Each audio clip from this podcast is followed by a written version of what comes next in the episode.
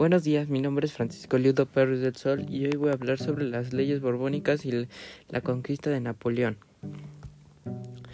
Bueno, en noviembre de 1700 murió el último rey de la casa de Habsburgo o Austria.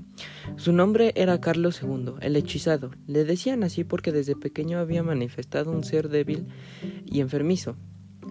Pero además se dice que Carlos II sufría de deficiencias mentales, deformidades en la cara y del cuerpo, joroba en el pecho y en la espalda. Además de ser estéril, pues aunque se casó en dos ocasiones con jóvenes princesas, nunca pudo concebir a un heredero para el trono. A su muerte, España se convirtió en la manzana de la discordia para, para las potencias europeas que pretendían reclamar el trono. Los conflictos explotaron entre el Reino de Francia y el Sacro Imperio Germánico. Después de una larga guerra de sucesiones, en donde participaron la mayoría de los países europeos, de 1701 a 1713 se acordó ceder el trono a la casa dinástica de los Borbones, que provenían de Francia.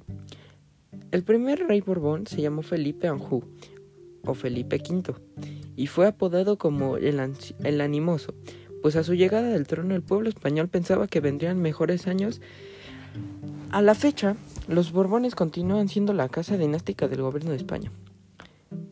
En Nueva España, durante el gobierno de Habsburgo de 1521 a 1700, se había conciliado un sistema político que se le denominó patrimonialista, caracterizado por la presencia de monópolis que habían obstaculizado las actividades económicas en los reinatos americanos, bloqueando el comercio y poniendo impuestos y barreras incrementales para el desarrollo de la minería y manufacturas americanas.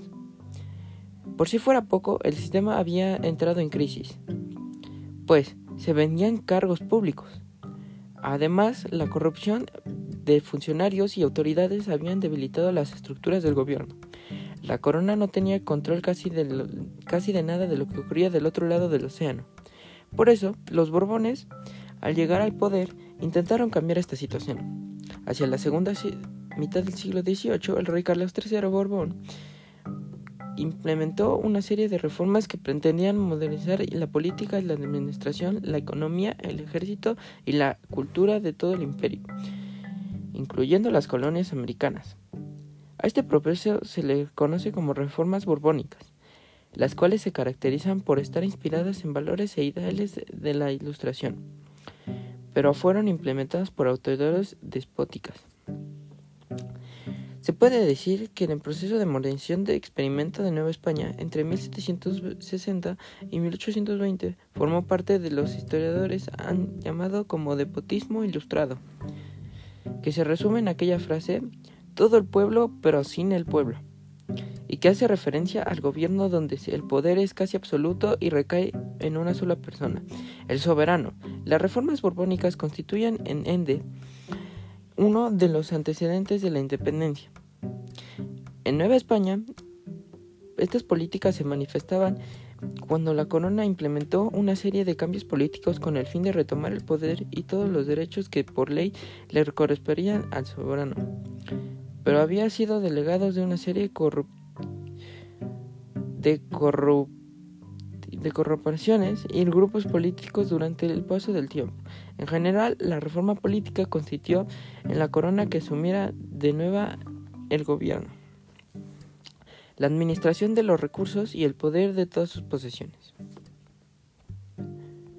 En Nueva España, estas reformas fueron implementadas por José de Alves, quien llegó en 1765 con el proyecto de controlar el aparato político y administrativo, así como comenzar con las aplicaciones sistemáticas de las reformas que buscaba centralizar el poder en torno a la corona. Gales fue partidario a cambiar la estructura territorial del virreinato y organizar a partir de intendencias, espacios concretos, gobiernos por funcionarios profesionales enviados directamente desde España y que tenían amplias facultades en sus jurisdicciones, como otorgar justicia, fomentar la economía, mejorar el cobro de impuestos, hacer obras públicas y organizar defensa territorial. Aunque también por estos años también comenzó a proyectarse la constitución de, en un ejército nuevo hispánico. Uno de los propósitos de las reformas era mejorar las finanzas de la Nueva España con el fin de nutrir las arcas del metrópoli. Por ello, en esos años impulsó una reorganización de la Real Hacienda trayendo funcionarios encargados exclusivamente del cobro de impuestos.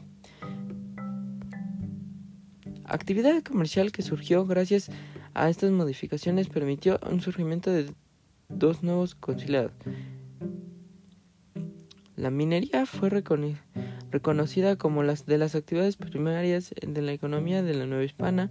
A los mineros se les permitió organizarse como un gremio.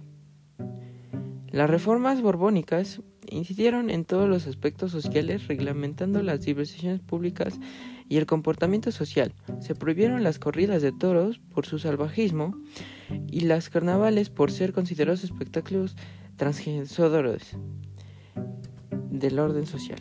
En la Ciudad de México se pusieron de moda los paseos como el de Bucareli, del Viver Borbónico o de la Viga, pero también el teatro que se desenvolvía, en un coliseo de la capital. La invasión de Napoleón y su impacto en la Nueva España. En 1789 habría estallado una revolución de origen de burgués en Francia, país en la que en esa época se había considerado como el país más poderoso del continente europeo, además de representar el Estado absoluto por excelencia.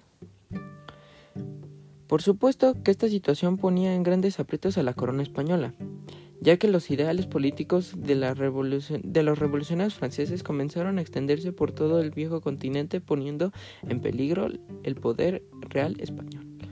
Además, se vio obligado a prestar ayuda al rey Luis VII. Sexto, de Francia, en contra de los revolucionarios, como ya habían hecho otros reinos, tal era el caso de Austria y Prusia. Carlos IV, el rey de España en esa época, no se, no se encontraba en condiciones económicas ni militares para ofrecer su ayuda al rey francés ante la revolucionaria, por lo que a un principio decidió permanecerse neutral situación que en cambio que cambió en enero de 1793, cuando Luis VI, el rey francés, fue ejecutado en la guillotina, por lo que tuvo que declarar la guerra a los revolucionarios franceses en marzo del mismo año. De esta manera, el destino del corona español se ligaba a la revolución, en la Revolución Francesa y sus posteriores consecuencias. Durante más de poco dos años, España y Francia tuvieron una serie de combates con graves pérdidas para España. A pesar de contar con el apoyo de Gran Bretaña, algunos países comenzaron a firmar con Francia en 1795, por lo que España tuvo que hacerlo también. Además de su alianza con Gran Bretaña, ya no era efectiva y ahora el país aliado se convirtió en una, en una amenaza para la corona porque los británicos comenzaban a ganar territorio en las posesiones españolas de América. Corría la amenaza de una gran, una gran guerra hispano-británica. En el mes de agosto de 1796, el gobierno de España, representado por primer ministro de Godoy, tuvo que ceder y aceptar con un acuerdo con un acuerdo con el gobierno de Francia revolucionaria, representando en estos momentos por el dictador, forma de gobierno adoptaron a los franceses de 1795 a 1979. Años más tarde, Francia e Inglaterra entraron de nuevo en una etapa de guerra, la cual decisión de Godoy fue mantenerse neutral en la posición de la corona española, pero los dos países exigían a España tomar un partido en esa guerra. Franceses podían tener libre paso sobre el territorio español. Para noviembre de ese año, todo parecía salirse a su perfección. Se había ocupado el territorio portugués, pero cada día llegaban más tropas francesas a España y comenzaban a tomar ciudades del norte. Esta situación provocó un descontento entre la población española, pero sobre todo Godoy y su, y su desacreditaba la frente y el poder, y la figura del rey Carlos IV.